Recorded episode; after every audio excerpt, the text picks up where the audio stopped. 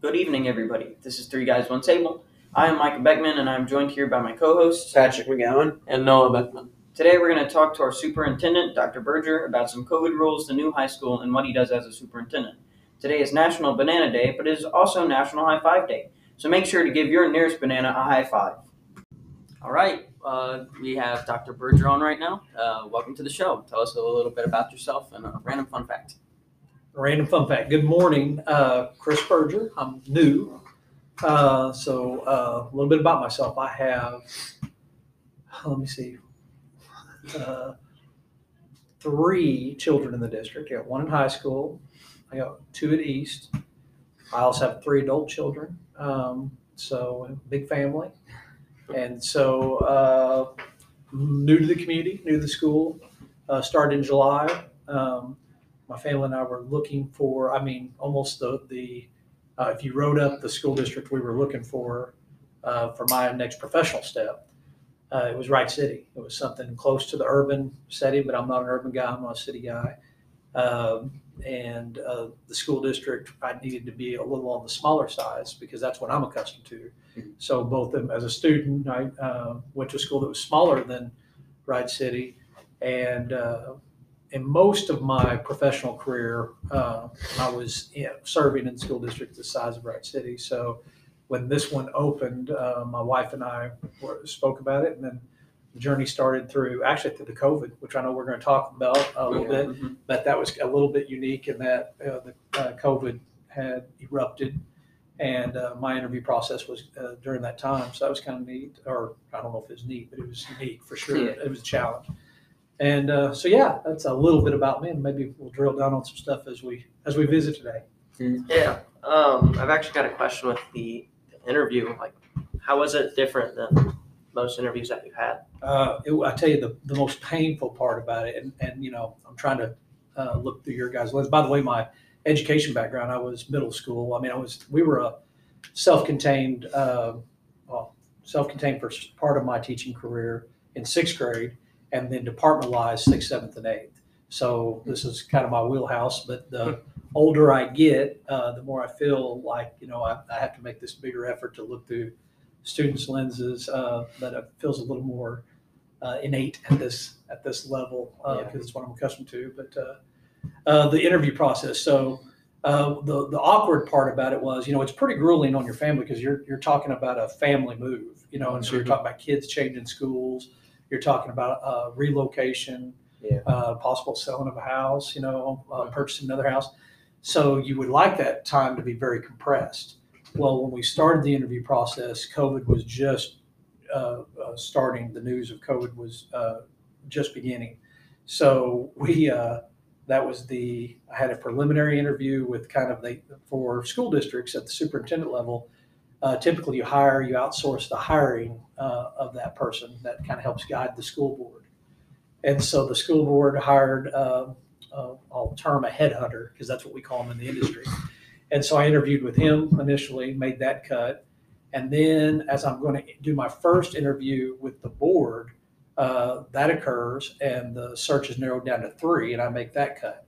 But that's when COVID hits. Mm. So then there is, I think it was, it may have been five weeks, but it was four weeks uh, for sure, uh, period between that, that last time that I interviewed to the next interview.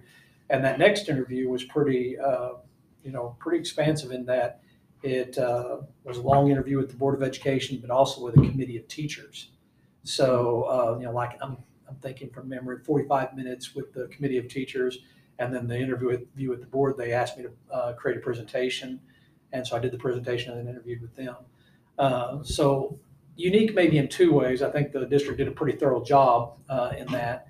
And the second is when you're talking about, you know, okay, you made the, the final three, and then you have four or five weeks to wait. It's grueling, man. I, you Yeah. know, that's pretty rough. So anyway, yeah. Um, one of the things we wanted to say was uh, how have you enjoyed like being at the Wright City district and like how it is? it's been perf- uh, perfect. I won't say perfect. It's been great. Uh, you know, it's been tough because of COVID, and uh, you know, uh, school districts have certainly been under a microscope. You guys know we've been in the entire time. That was a decision that uh, the board made from a, from the outset. Really, they said, you know, Uh, and, and it was a, a, a team decision by the board. Obviously, the administration kind of forms the options and the board chooses the options. But we kind of went down a path where, look, we're going to set this metric. A certain percentage of people, uh, if they're out with positive COVID, then we will shut down because we were worried about transmission in the schools. But outside of that, um, we were going to go. And, and probably what we didn't know, but we stayed to our, our commitment that we made early was the impact that the quarantines would make. Yeah. So you know that I know you guys were sharing with me some of your experiences with that, uh, and I want to be careful because I don't want to expose anything that you guys didn't want to It's Yeah, fine. that's fine. to, to air publicly, but, but, uh, not only did we have positive transmissions that we were gonna have kids out, the quarantines became massive. Yeah. Yeah. Yeah. And, uh, that's really been a disruption to education. So that was a challenge. Mhm. Uh, you know, but, but other than that, uh, everything else is fit. You know, I don't feel like I, I got the, uh, to connect with the teachers, uh, during pre-service as I normally would. Uh, it's a little bit weird. I mean, even today, uh, I mean, uh, I feel like, and maybe that's, you know, be, I'm, I'm a reflective person, but, and maybe I'm overanalyzing, but, uh, you come down the hall and if everything was normal, you know, you see people's faces, you see body Yeah. language, you can read people. And now I might enter uh, a group of teachers or something and just, uh, there's an awkwardness to it anyway, because I'm the new guy. And then I'm also uh, the superintendent, so that creates a little bit Yeah. of, you know, Yeah. and uh, but you and I can't give them those uh, you know those physical cues that hey I just I just stepped into a classroom as I walked in here you know and everybody's masked up and I, and even engaging with students it feels it feels like a little bit different so I'm looking forward to that improvement really all in all it's it's been it's been great um, from a personal perspective I'll tell you that uh, that I've shared with some is that we were looking forward to getting up here and like uh, experiencing, you know, St. Louis, obviously, Yeah. uh, Cardinals, and being able to. Uh, I was, you know, several hours away from the Cardinals, but then we'll shoot into St. Louis, watch a game, um, eat dinner in St. Charles, and stuff like that. That we've really been much more reserved on any of that stuff. So that personal element of, of our family being excited to, to relocate to a place uh, close to the urban setting Mhm. you know, that's been, a- uh, we're looking forward to next year, hopefully getting all this behind us so that gets back going. Yeah, Yeah. that's great. Um, so You know another what? question. Well, I'm just to disrupt everything, didn't you guys asked me for some random fact. Oh Yeah. yeah, we did. And I did. forgot all about it. yeah, yeah. but- And I told you I was gonna try not to think about it. Yeah. So now I'm thinking about random fact. Uh, random fact, if, re- very random, my wife put out, uh, tomatoes. We did, we, I have a farm in Webster County, small, very small. But, uh, uh, and, but we put out a pretty good sized garden every year. We put the raised garden beds in the subdivision that we're in. Uh, and, uh, my wife put out the tomatoes, 'cause I told her it wasn't gonna freeze anymore, and now tonight they're talking about freeze. Yeah. It's Uh, supposed to yeah. be like thirty something Yeah. days out tonight. Yeah. Yeah. So she's either gonna have to be covering plants. Or, there's a random fact. That, that was. Alright. uh, So you like gardening? Oh man, that sounds a little. Uh, I do. I do. Uh, I never thought. Man, whenever you're looking through your lens as teenagers, man, there's things that you will believe you do. You know, like Yeah. it- like it- it's it's wild. I, I mean, I I think about that all the time. Like some of the stuff I harp on my sons about. I think, my goodness, if I was 18 and I thought I would ever do that, I would have swore to you I wouldn't have. you know. But uh, but yeah, I do like gardening. Now my wife in this transition has taken over, and it's a much smaller project. So she's trying to develop a bit of a green thumb. But I do enjoy it. It wasn't anything like I'm extremely committed to. There's some hobbies I've got uh, that I'm more committed to. Uh, gardening is not on that level, but certainly I enjoy eating tomatoes out of the garden. For me, Yeah. it's tomatoes, man. I, I Yeah. don't care about anything else. So That's a good point. Um, uh, Micah I'll is just- getting the cue to ask a question. I love it. yeah. The So informality of this, I like. So anyway, All right, so I'm gonna ask like real quick, like, so what do you do as like a superintendent? Like, what is your like day to day job? do I get to ask any questions? Can I ask one question? Yeah, sure. Are you two brothers? Yeah, yeah, we're- sure. Okay, I thought I was sure of it. Yeah. but again, here's the deal: the mask and everything, you know. Yeah. And then I'm pulling off there, and I'm, I'm like, I'm now getting hung up on. 'em. I'm like, looking, and I'm thinking, okay, there's just no way they're not brothers, at least. So twins. Identical. Yeah. I was right. My uh, there were four of us that ran together. I mean, from elementary school all the way through high school, and still are close. And uh, of those four, two are twins. Uh, so I have a, a bit of an affinity for twins. Uh, Jim and Jean Britt. One's a trooper now, a, a state trooper. One's a uh, funeral home director. So shout out to our large uh, whoever would be hearing this to, to Jim and Jean Britt. So that's cool though. Great- Great to uh, meet you guys. Yeah. I'm sorry. What was your question? Uh, it was so like, what do you do as a superintendent, and kind of like, what is your day to day job? Yeah. Well, broadly speaking, then I'll speak a little to the day to day. Broadly speaking, is I implement the board's vision. So you know, the board or seven board members that are elected uh, that govern the board. They don't manage the board; they govern the board. But basically, they uh, they uh, put out our vision. You know, our, and that vision would for us includes uh, you know high academic achievement. Mhm. Um, uh, and uh, so my job as a superintendent is to implement that vision.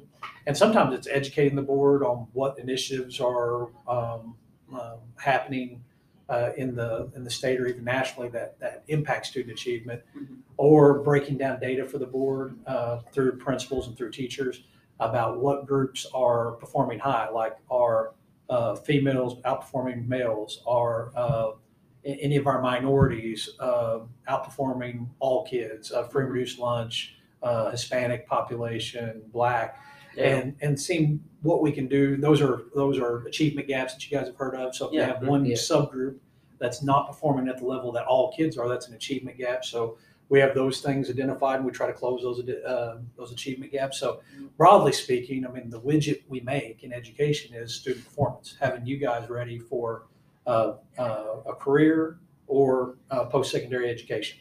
So I know that that's in broad terms. That's what I do is implement the vision and, report back to the board monthly, to a formal meeting of what's going on.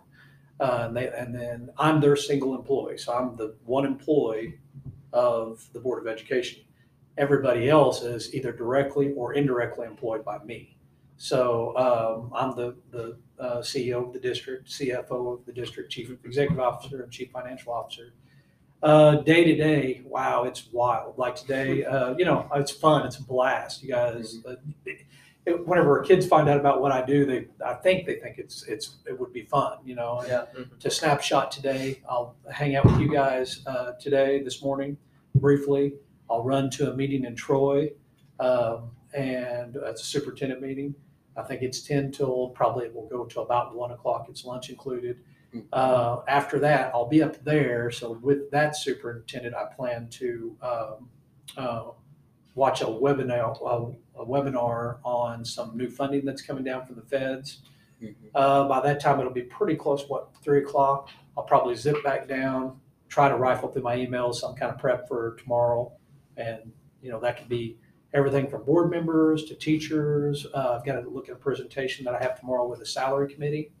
Um, so I'll probably give it a last look before I kind of feel like we're ready to go tomorrow. Uh, earlier this week, I was with uh, two other members of the Board of Education, and we went to Jeff City to lobby our legislators. So there's always things that are of benefit and are also um, that hurt public schools. Yeah. So we go up there and say, hey, we're for these things and we're against these things, and hope our legislators make uh, informed decisions on, you know, my job and, and the school board's heart and, and our community's heart, my heart certainly, is what can we do to, that uh, puts our students in the best position to succeed. So there's always things at the state level and the national level that uh, we lobby for essentially, you know. So that part, well, I, I, I told you guys, oh, there's, whenever I tell kids about things that, uh, uh, that I do, it sounds fun. Yeah. All that crud I just said there sounds horrible. Yeah, that I'm sorry. That's a lot to do. Well, it's a lot to do, but the what do you think? You know, the fun things are I'm probably, you know, I can uh, get to engage with kids at any level like this, Yeah. and also, um, you know, go to ball games. Uh, that's that's part of my job in a sense, you know, to be seen at ball games, and and uh, I'm probably one of the few employees, uh, maybe a PE coach or something too, that you know, if I consciously am in the office and say, okay, I've been in the office all day. I look out and West Elementary is playing kickball. I can walk across the the lot and go play kickball for 45 minutes. And and it'll be the most popular thing I could do. You know what I mean? It's not it's Yeah. not anything that like the board president's gonna come by and go, that Berger is not working. That's what our board and our community wants to see is, you know, some engagement with kids. So Yeah. it's hard to balance that because I get tunnel visioned and, you know, you're working on these big issues. But uh, the fun part of my job that I have to bring myself back to and probably don't do as good a job as I wish is connect with kids. So whenever this opportunity, like, you know, I jumped on it Yeah. through Twitter and said, oh, let me come meet, you know, three kids, three Yeah. kids with the mask down. You know, it's, Mhm. it's awesome, you know. So Yeah. anyway, Um, earlier you were saying uh, that like whenever there's those subgroups, you have to figure out how to. uh, segregate that data and, Yeah. and, and I'm sorry, go ahead. Yep. so like, how would you actually make sure that some of those groups or whatever would be uh, equal with the rest? That's that's an awesome question. Yeah, it's a huge task. So you know what we're doing, and, and you guys get assessed a lot, you know, through testing. Mhm. So you know, map testing, uh, benchmark testing. Uh, you guys here are iReady uh, Yeah. testing. Yeah. So we're constantly looking at that data uh, and seeing you know where those subgroups are. And so let's use free and reduced lunch. Uh, typically, not this year, but typically we have about forty percent free and reduced lunch in our community. And the number one uh, adverse uh, uh, cat or adver- adverse thing for uh, students to overcome in academics is social economic. Number one, it always has been. You know, you can talk about different subgroups, but the number one thing is kids that come from uh, more financially challenged families. Yeah. So you'll find that not in Wright City, across the state, across the nation, that those kids oftentimes uh, there's an achievement gap. Yeah. And so, so if we're looking at that, we look at that um, um, at, at minimum monthly. Your your buildings and teachers are looking at that sometimes weekly, but and to see how uh, how those students are in comparison to all kids. Your question was, well, what do you do to fix that? Yeah. There's oftentimes there's research based practice. We try to focus on. We don't want uh, a teacher that's on a whim that can that can that thinks she's uh, she or he is making an impact with the student. We try for the most part to steer teachers to research based practice. So what really works, Mhm. Yeah. uh, uh, whether it be you know cooperative learning or something that you guys might be infusing technology because it increases engagement. Yeah. PBL, you know what you guys Yeah. are doing Yeah. Mhm. um, those things have a research uh, base that says they impact student achievement for all kids. Uh, but so if and we try to put the anecdote on that subgroup, and then we uh, evaluate that to see if that achievement gap closed. Uh, now I'll go back and say another thing here because it's not always bad that a teacher on a whim does something that is not research based and it's kind of like in their arsenal Mhm. because and and if you I'm going to get boring with you guys a little bit here, or maybe I'll add to the boring. But uh, to formalize that, it's, it's called action research. So it's like we're going to do something that uh, in our school that isn't research based. It doesn't come out of a textbook. Isn't there's no training across the nation or across the state, but we think it works for our group of kids, and we can uh, employ that, monitor it, and see if it has an impact. And so those things that you know, all, all those things collectively are kind of uh, put as an anecdote for that achievement gap at the different subgroups. We see what works, and if it works, we keep doing it. If it doesn't work, we abandon it and try something else. It's an ongoing task. You know, it's never never complete. Um, I think yeah. As uh, we were talking about it earlier, like uh, summer school, how is that going to be this year? I don't know. Well, com- I would say compared to past years, but you haven't been here, Yeah, yeah. so uh, how is that going to look this year? Well, I think it's going to look a lot like what we're experiencing right now. Yeah, I don't know that the the uh, landscape is going to change much between now and then. Um, so, uh, uh, unfortunately, or you know, I think we're pretty adjusted to the things that we're doing. You know, but those mitigation strategies of hygiene, space, and mask, Yeah. I think those are in play this summer. Maybe there'll be some relief of that. Uh, you know, um, in that, you know, at best, I would think you might think that there would be something that that uh, was like, if you can't social uh, distance, then you have to mask even if you're inside. You know, kind of our rules for outside now. hmm Uh, I think th- there's a chance those might be employed inside. But the thing that uh, we were talking uh, about the challenges of coming in the first year a little bit ago, and and that's the been the tough part is there's there, everything has changed so quickly. It, it has slowed down, but Yeah. it's changed so quickly. So oftentimes I'm asked to speculate, and I've always been pretty quick to say, "Hey, I'll do that. I'll you, know, you ask me a question, I will give you what I I'll look in the crystal ball and tell you." But uh, things are changing so rapidly. I, I certainly wouldn't want to be held to that, you know. Yeah. And uh, so that's uh, uh, been a challenge for this year, but I kind of enjoy it, you know, because I think people want to know uh, what perhaps I think or leadership thinks, or because we're more abreast of the situation and might have a little better view of it. But I can tell you, it's really knocked uh, knocked us around this year because it, it just it just zigzags all Yeah. the time. Yeah. Can never really predict what's gonna happen. Yeah. Um, I don't know if we talked about this already, but uh, what's the plan next year with COVID? So, Yeah. like, will that be any different than how it's been this year? For the most part, uh, we are planning more close to normal.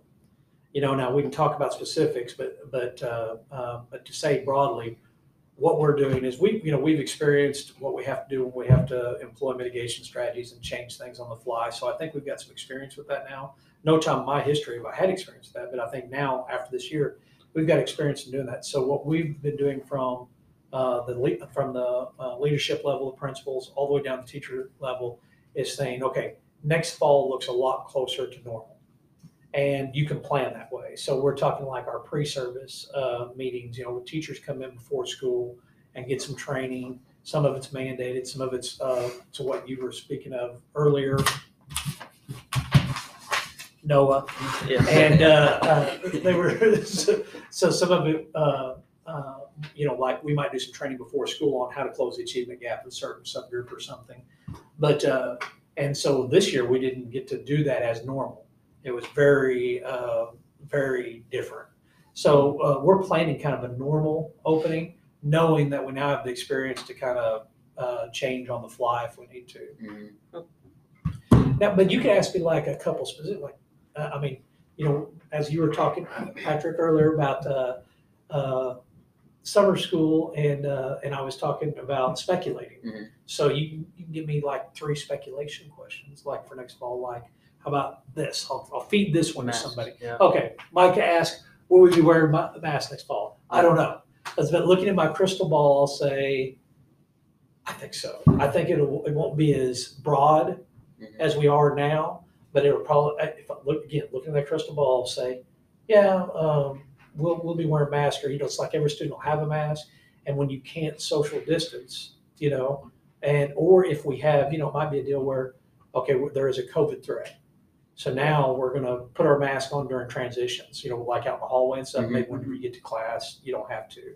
Yeah. Uh, some new information from the CDC has got that six feet down to three feet. Yeah. So that makes it much more practical, you know, Yeah. maybe, so I'll- that's my speculation.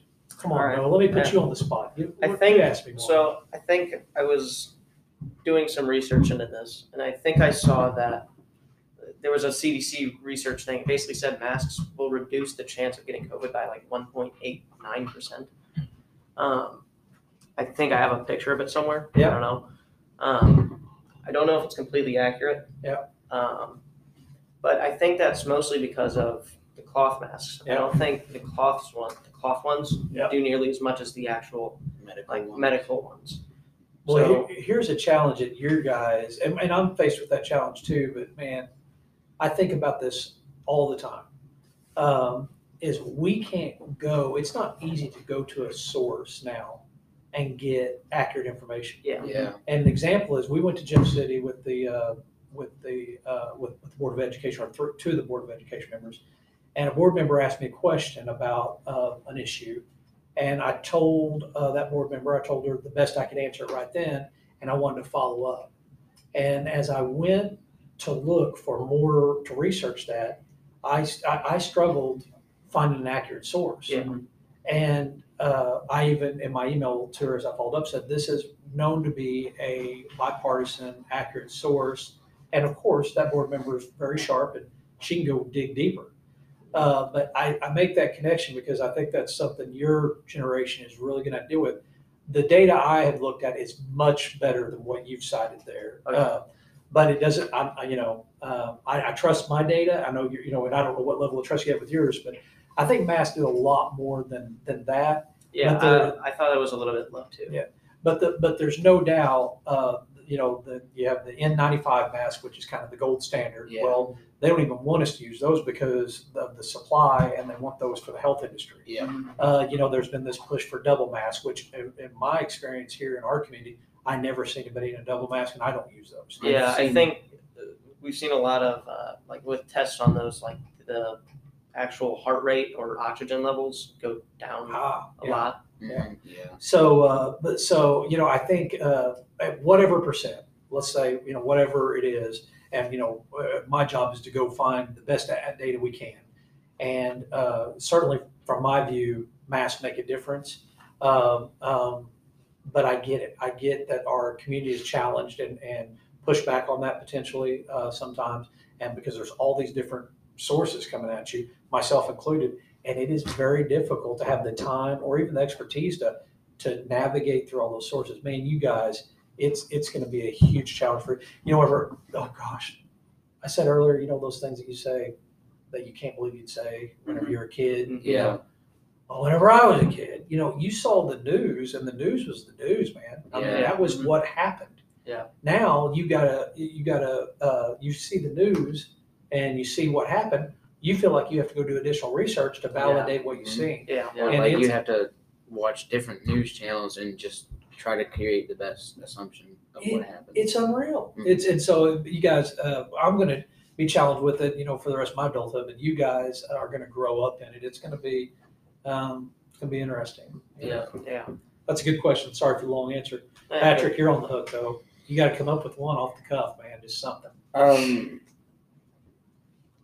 yeah, stump the interviewer. Good. um, good. let's see. COVID next year. D- How many people like by next year are like? Uh, what do you think about the vaccines and stuff? Like how effective or whatever? So I think the, the, the concept, of, well, not concept, but the, the, the term hu- herd immunity. And herd immunity happens by basically two things. One is vaccinations, and two is You- you it. Yeah. right? So I think the combination of that is going to br- uh, bring us, and I've heard again, uh, as you as we referred to earlier, different levels of, of herd immunity that you know you get to like. I think I've heard as low as sixty, and then you know like ideally is maybe in the eighties. Mhm. And so uh, I don't know where we're going to be, uh, but I think we're going to be, you know, close to 60, uh, you know, between, I can tell you, we don't know who has got uh, the vaccine staff wise.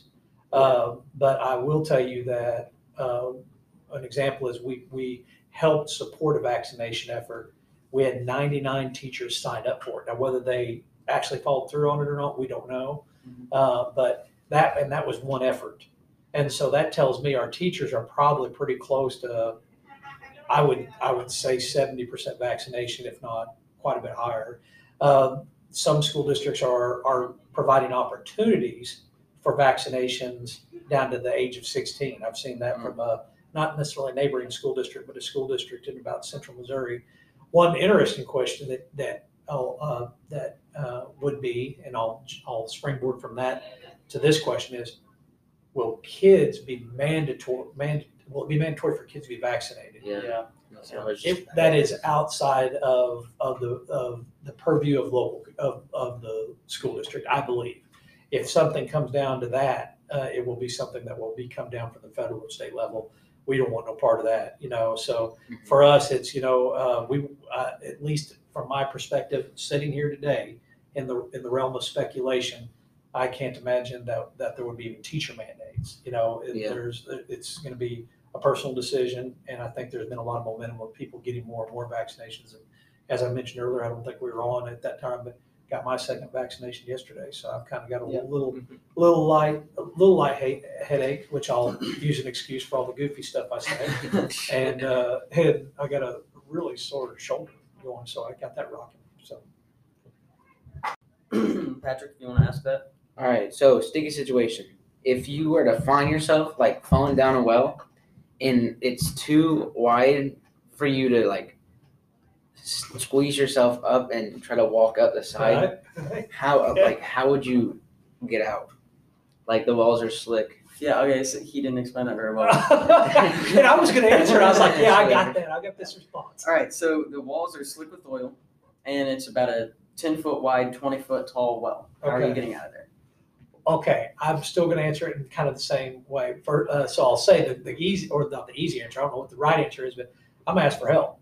You know, I'm gonna, Yeah. uh, and metaphorically speaking, uh, I think that's a good reflective point. This is in that also in that realm of stuff that you can't believe you'd ever say whenever you were a kid.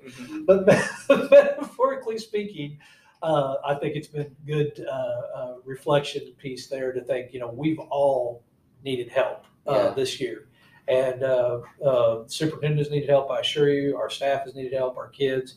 One thing that we're really, really concerned about uh, at this next board meeting, we're going to talk about what we're going to do for loss of learning. Uh, something that would be the next step of that is our concern of social emotional well-being of our students in that kids that whether they be on uh, virtual or because they've been uh, uh, quarantined uh, isolation is tough Yeah. Uh, my, my you know my family's certainly dealt with it i kind of alluded to it earlier talking about you know we haven't been able to do some of those things but you can imagine if you take your family out of that of a community move them to a new community They can't interact with anyone. it, it's it's it's Yeah. tough, and, and and so we have been extremely flexible from the school district from everything. I mean everything. Whenever we get a a, a question or the problem of the day, the first thing you know where you might perceive teachers or administrators or take a hard line, be consistent. Mhm. Throw that out the window this year. It's a Mhm. global pandemic. Let's be flexible. And yes, we'll we will uh, be consistent in the future. You know, I mean, uh, so it doesn't mean I say throw it out the window. Are we consistent on a few things? Of course, we use our judgment. We're professionals, Yeah. uh, but put flexibility at the forefront, and uh, let's get through this year. So, man, I I took that great question that you guys have turned it serious after. Uh, uh, at the beginning of this, I said, no, we don't need to be too formal. I've sounded awful formal. But, Yeah, you're all good. All That's right, I appreciate that, man. Okay, so I have a question. Um, with virtual learning, and you were talking about like uh, learning gaps and stuff. Would the students with virtual be a learning gap, and how have you seen it? Is it like more or less effective than? See, more, the more we're talking, the more you guys are. I'm, I'm uh, you guys are hitting me with some good questions. That is the It's a great question. So I guess you know, uh, coupled with that, I would say you know, what is the loss of learning th- this year? Mhm. Well, there it, it, it exists, so we're gonna have to do Yeah. something about it. To- your specific question, are how are those uh, kids that are virtual performing relative to uh, seated kids? And it's been a mixed bag. The first semester, we had about twenty percent of students that were uh, uh, virtual, and we saw you know some real gaps in learning, some Mhm. real achievement gaps being created Mhm. this ironically not not district wide but we'll find pockets depending on the building where the second semester where that that virtual uh, student population dropped down to less than 10% and i'm hesitant on that was it, was it, it was, i'm going to say 10% because i can't remember if it was just under 10 or 11% uh, for some reason i've got mr smith in my ear going no dr berger that was 11% but, uh, but that, that smaller virtual population uh, is in some buildings outperforming the seated students. Really? Oh, wow. So now here, you know, uh, one of you guys asked me uh, about, um, you know, what, what we do and looking at the achievement gap data and what do we do about it. So now we got to drill down and what we think we see, what we think we see is Mhm. at the first semester, if you weren't successful as a virtual student, you didn't get a chance outside of a, um, of a doctor's exemption, meaning that there was a medical vulnerability in the home. We said, you don't get it to be virtual now. You weren't successful. You have to come back to school. Yeah. So some of those students came back to school while those students that were doing very well on in virtual first semester stayed in virtual second semester. So if I'm explaining that right, now you've got these students that were successful, probably pretty good students, no matter what setting they're in. Mm-hmm. They're sitting at home virtual and in some cases are outperforming seated students. So sometimes the data, you, you know, you get this data, you go, how can that be? You have to dig down into the data and you start finding answers. So um, that, that was kind of an interesting part of the second semester here. But the big question, and it's the big question uh, across the nation really is, well, how much lost learning did each of you three get? Uh, what was the amount of loss of learning? And then certainly the broader student population. How we got 1,600 kids. How much were they hampered by this COVID from going everybody out into virtual last year to quarantines, to some choosing virtual, to uh, you know It's, I, my, uh, oldest daughter has been quarantined three times. Dang. And the, the example I like to use there, and I've used it several times, is when things are normal, what we do as administration, this will sound, you guys will think, oh, that's really stiff. Uh, But like one of the initiatives will be, we're not gonna make an announcements during classroom time. Now, why does that make sense? Why would you guys think that makes sense? No announcements during classroom time. Yeah, It's less disruptive. That's it. It's, there's no, you know, we don't want disruptions. Mhm. You know, for that period of time, we want kids on task, we want the teacher engaged, you know, we want all that happening. Take that type of the mindset of that's what we're picking at, you know, on a normal year, to now my daughter being uh, quarantined forty days. Mhm. You know, so there's a big, there's a little disruption uh, for quarantine. So that that's uh, a kind of a, a contrast that just uh, that makes uh, makes it make perfect sense that there would be a loss of learning. Yeah. Um, I think getting away from COVID now. Um, Good.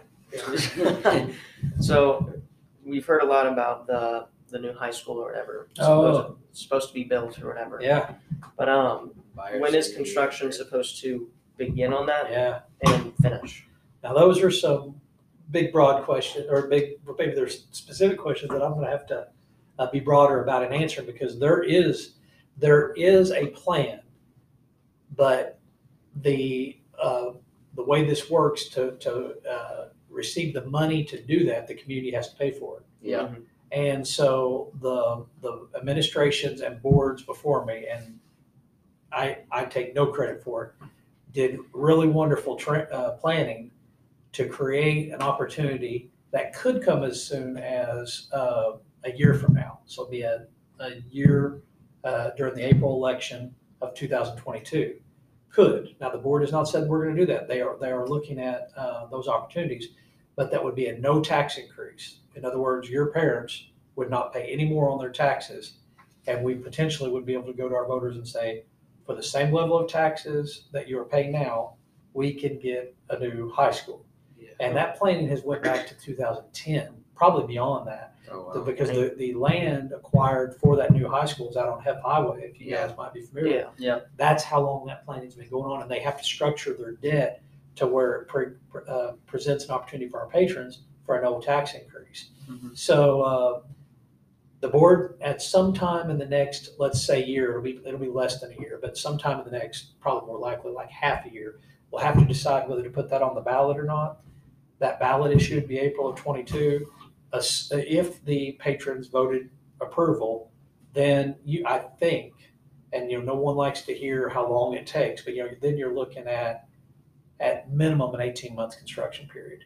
And probably by the time you throw, uh, developing designs, uh, further, uh, and any construction delays, you know, you're probably looking at two years and two years plus. Mhm. So now, if you're, if you're tracking those years, you're, you're now looking at, are we talking about 2024, 2025? Yeah. Before we actually have students in it. Yeah. So, you know, you're planning in 2021 for a potentially very exciting opportunity for our kids and student, our kids and community that actually would not be realized till 2025, you know? So that's the bad part, you know? I don't know, does that get you guys in it potentially? Yeah, we're Yeah. graduating in twenty-five. Yeah, so you might, might potentially Yeah, senior if year. things fell out, and then of course the voters could uh, uh, turn it down. Yeah. Mhm. And uh, but there's certainly a need. I mean, our high school is uh, uh, in terms of our facilities, it has the most. It's obvious the need, Yeah. and uh, so you know we'll we'll uh, we'll try to get the information out there. Again, that'll be a big part of my job, the board of education administrator's job to get the word out, the the facts out. Back to what we were talking about earlier, not the hazy perceptions, Mhm. the facts. You know, how old is the building? What is the condition of the HVAC? Uh, what are the uh, problems that we're facing every year? Well, how could a new facility be more conducive to a more conducive learning environment? And can a, a facility impact student achievement? I think it could. The research is overwhelming. It absolutely Yeah. can. It absolutely can. You can, and you could dumb that answer down by saying in morale. You know, would, would our students and teachers uh, be uh, have a higher morale but, uh, affected by a new building? Absolutely. So, yeah, there's uh, you know, and so it seems glaringly obvious to, to me uh, as the a person coming outside in, uh, but uh, you know, you kind of mesh with the community and see what their expectations are, and we'll try to get information out. Great, great, exciting question, but unfortunately, that kind of gets deflated with, did he just say 2025? Yeah. Yeah. so, So, just a follow up question. Yeah. And you may not have an answer at the time, but uh, is there a plan for like a new football field, track, baseball field, Soccer or is field. that like yeah. not exactly known? Soccer field. That's great. Uh, gr- great question. Man, you guys are pinging on all the questions the board hit me with, you know, so uh, right now, and, and what we're looking at, we don't have enough bonding capacity. So you are limited in bonding capacity. Another thing that is controlled by the state, uh, which we actually spoke of, our board president spoke to one of our legislators about that specific issue when we were up there earlier this week.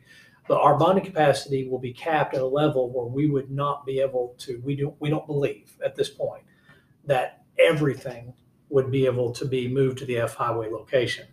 Uh, so there may be some, and it's so preliminary uh, that I'm, uh, gosh, almost hesitant to, to speak about it. But I told you I, I like to, you know, speculate. Uh, I don't know that we, that that new facility is going to have all of the athletic complex that we will want. So Yeah. here again, there will be further planning on the plan for the current athletic facility. And, you know, ideally you'd want that at your high school campus and Yeah. How that all plays out. But that's, you know, that literally, literally going to be hours of planning, not necessarily by the Board of Education. They'll have hours in it. But I mean, you know, you're talking about, we have uh, hired an architect to start uh, uh, developing plans. Um, Dr. Way met with Mr. Brooks at the high school a couple weeks ago to talk about spacing needs. It is down to cabinetry, literally, you know, uh, down to what the needs of a modern building. And then you got to say, how much money do we have now? You know, liken it to your folks going to buy a new car. You know, you want to go over and look at this car, but you may not be able to pay for that car. Yeah. So now you and you wind up with a, a bare bones truck like me, a custom, a Chevy Custom. So, uh, but you know, it, it, I, I needed to upgrade, so I still um, pulled the trigger on that. So, All right. good, Um, good question. Good if- stuff. if we were, or when we do build a new high school, um, what are the plans for the current high school? That's great. I feel like I'm having another board meeting. Uh, so uh, uh, preliminary plan is repurpose. Uh, that has like uh, several different looks to it. Right now, uh, we've had some initial um, study done on the current facility, and it's looking like a huge challenge to get it back up to modern standards where it could be occupied by students every day. Now, maybe parts of it can be. Uh, uh, and maybe parts of it will fill a need that we have uh, uh, in the district for other things like support services. So we certainly, uh, it's not going to be like it's going to be leveled. I mean, that's an awesome gym. Uh, you know, for example, there's great spaces in the cafeteria. The vocational area is really, really, it's precast walls. It's kind of awesome. So a lot of that's going to be, uh, but that's uh, much of the challenge uh, is, you know, okay, now what do we do with that? Uh, that's a great challenge, but it's also a ton of excitement because you can look at some opportunities uh, that maybe our community uh, could utilize. Mhm. Uh, maybe our programming that we aren't doing, or maybe that we're doing programming now that we'd like to do better. So that is part of the excitement and, and part of what, if I, I know if I continue to talk to you guys, you'd want me to shut up, but uh, but also I would be able to tell you some of the fun things I get to do like that. I mean, being part of that, it's not my plan. I'm the guy who just tries to put all the plans together. Like from these two board members, they want this. This board member wants this, and really the realistic picture is this. And so I try to mesh all that as part of my job, and it's a blast. I mean, I, I have the I have the best job in the world uh, on most days, and uh, but uh, that's but man, you guys are, are your que- your questions are are spot on. That's what we're trying to do. But yeah, doing a Alright. good job. So I think we're about done. Yeah. Now, uh, hold on. The- Jim was always a little stouter than Gene. My twin friends. hmm Who's the stronger of you two? I have no idea. Depends So, on the situation. really close. yeah. So like he's faster than me. But like Noah's a little bit blockier than I am. yeah, but like we do arm wrestles every once in a while and Yeah. more recently we just stagnate for like a good minute or two. Yeah. But then usually at least before he'd either laugh or something and then I win. Yeah. But we're pretty much even. Yeah. Now, uh, and I'm neglecting Patrick. I got to find some questions for Patrick here. But, but, uh, but uh, so it may be my eye and being raised with twins, and I don't think so. Uh, although you guys are identical, I think pretty quickly I would be able to make the distinction between you 2 Mhm. And my my my twin uh, friends, to me, they looked nothing alike. So is that what you find? People that are raised with you think you guys don't look alike. I mean, not nothing alike, but it was never. Uh, I can look at them quickly. I mean, you know, is, is that what you find with with kids that you grew up with? Yeah, so Yeah. most of the people that we've known for a little while pretty clearly know the differences between us and can Yeah. spout them off like quicker than we can. Yeah, Um, yeah, And it's they typically got it down and see the difference easily. yeah. I bet that's right. Yeah. Well, that's cool, and, and you're taking me back through memories now. And then I, I've, I've left Patrick alone. What was the question uh, I can ask him that uh, as I've turned the table on the podcast here? Uh, Patrick, what about your siblings? Um, Can your sister whoop you? uh, I just got I just got an older brother. Oh, I know he can whoop you there. I- Probably, but um, he wouldn't even admit it. no, but it's okay because I'm taller than he is. Oh, Yeah. really? How, how old is he? He's a junior, Oh, that's not good. No. oh no. but uh, yeah, I'm like an inch taller than he is, and so I've just been using that against him, Yeah. and making fun of him for that. well, before we get to you uh, whooped by your brother, we better quit talking about that. He'll be waiting outside here uh, to deal with that. So yeah. that's cool. Thanks. Uh, uh, thank. Are we are we concluding? I yeah, think I've got got one more I've question. got one. Oh, question really? that- Great. No, yeah, I'm it's sorry. Yeah, I'm, I'm, I'm Just good. Burning from the inside of me. So, Oh, oh no. While we were negotiating the date and time for your appearance, you stated that you were flexible and any date works. So, how flexible are you? Can you touch your toes? Can you do the human pretzel? No. In fact, I was uh, I was like a skilled athlete kind of and, and aggressive, but my flexibility was nothing. And and, and also I think now uh, something I really wish I'd worked on a little bit more. I keep coming back to these things that I can't believe I'm talking to a bunch of kids about, but flexibility. Uh, but I remember, you know, like doing stretches before sports and stuff, and the coaches would always encourage me to try. But and I was slow, and flexibility. There's a, a, a correlation flexibility and speed, and I wish I would have uh, tried to be more flexible, maybe been able to be uh, faster. And certainly, when you get now, as you get older, like me, flexibility becomes a critical thing. Like you know, like whenever you're young, you just want to be stronger and stronger and stronger. And I certainly went through that, and, and still do to some level. But uh, but now it's like I'll take flexibility over strength. It's crazy. Yeah. So answer your question is no pretzels. like, can I touch my toes in the chair? Yeah, but I can't do anything uh, wilder than that. So All right, then. Well, thanks for coming on. Thanks for Yeah, sitting down and having a conversation. It's been fun. Yeah. Well, thank you guys, and I want to tell you, uh, I I never am able to articulate this, uh, but I'm going to try again.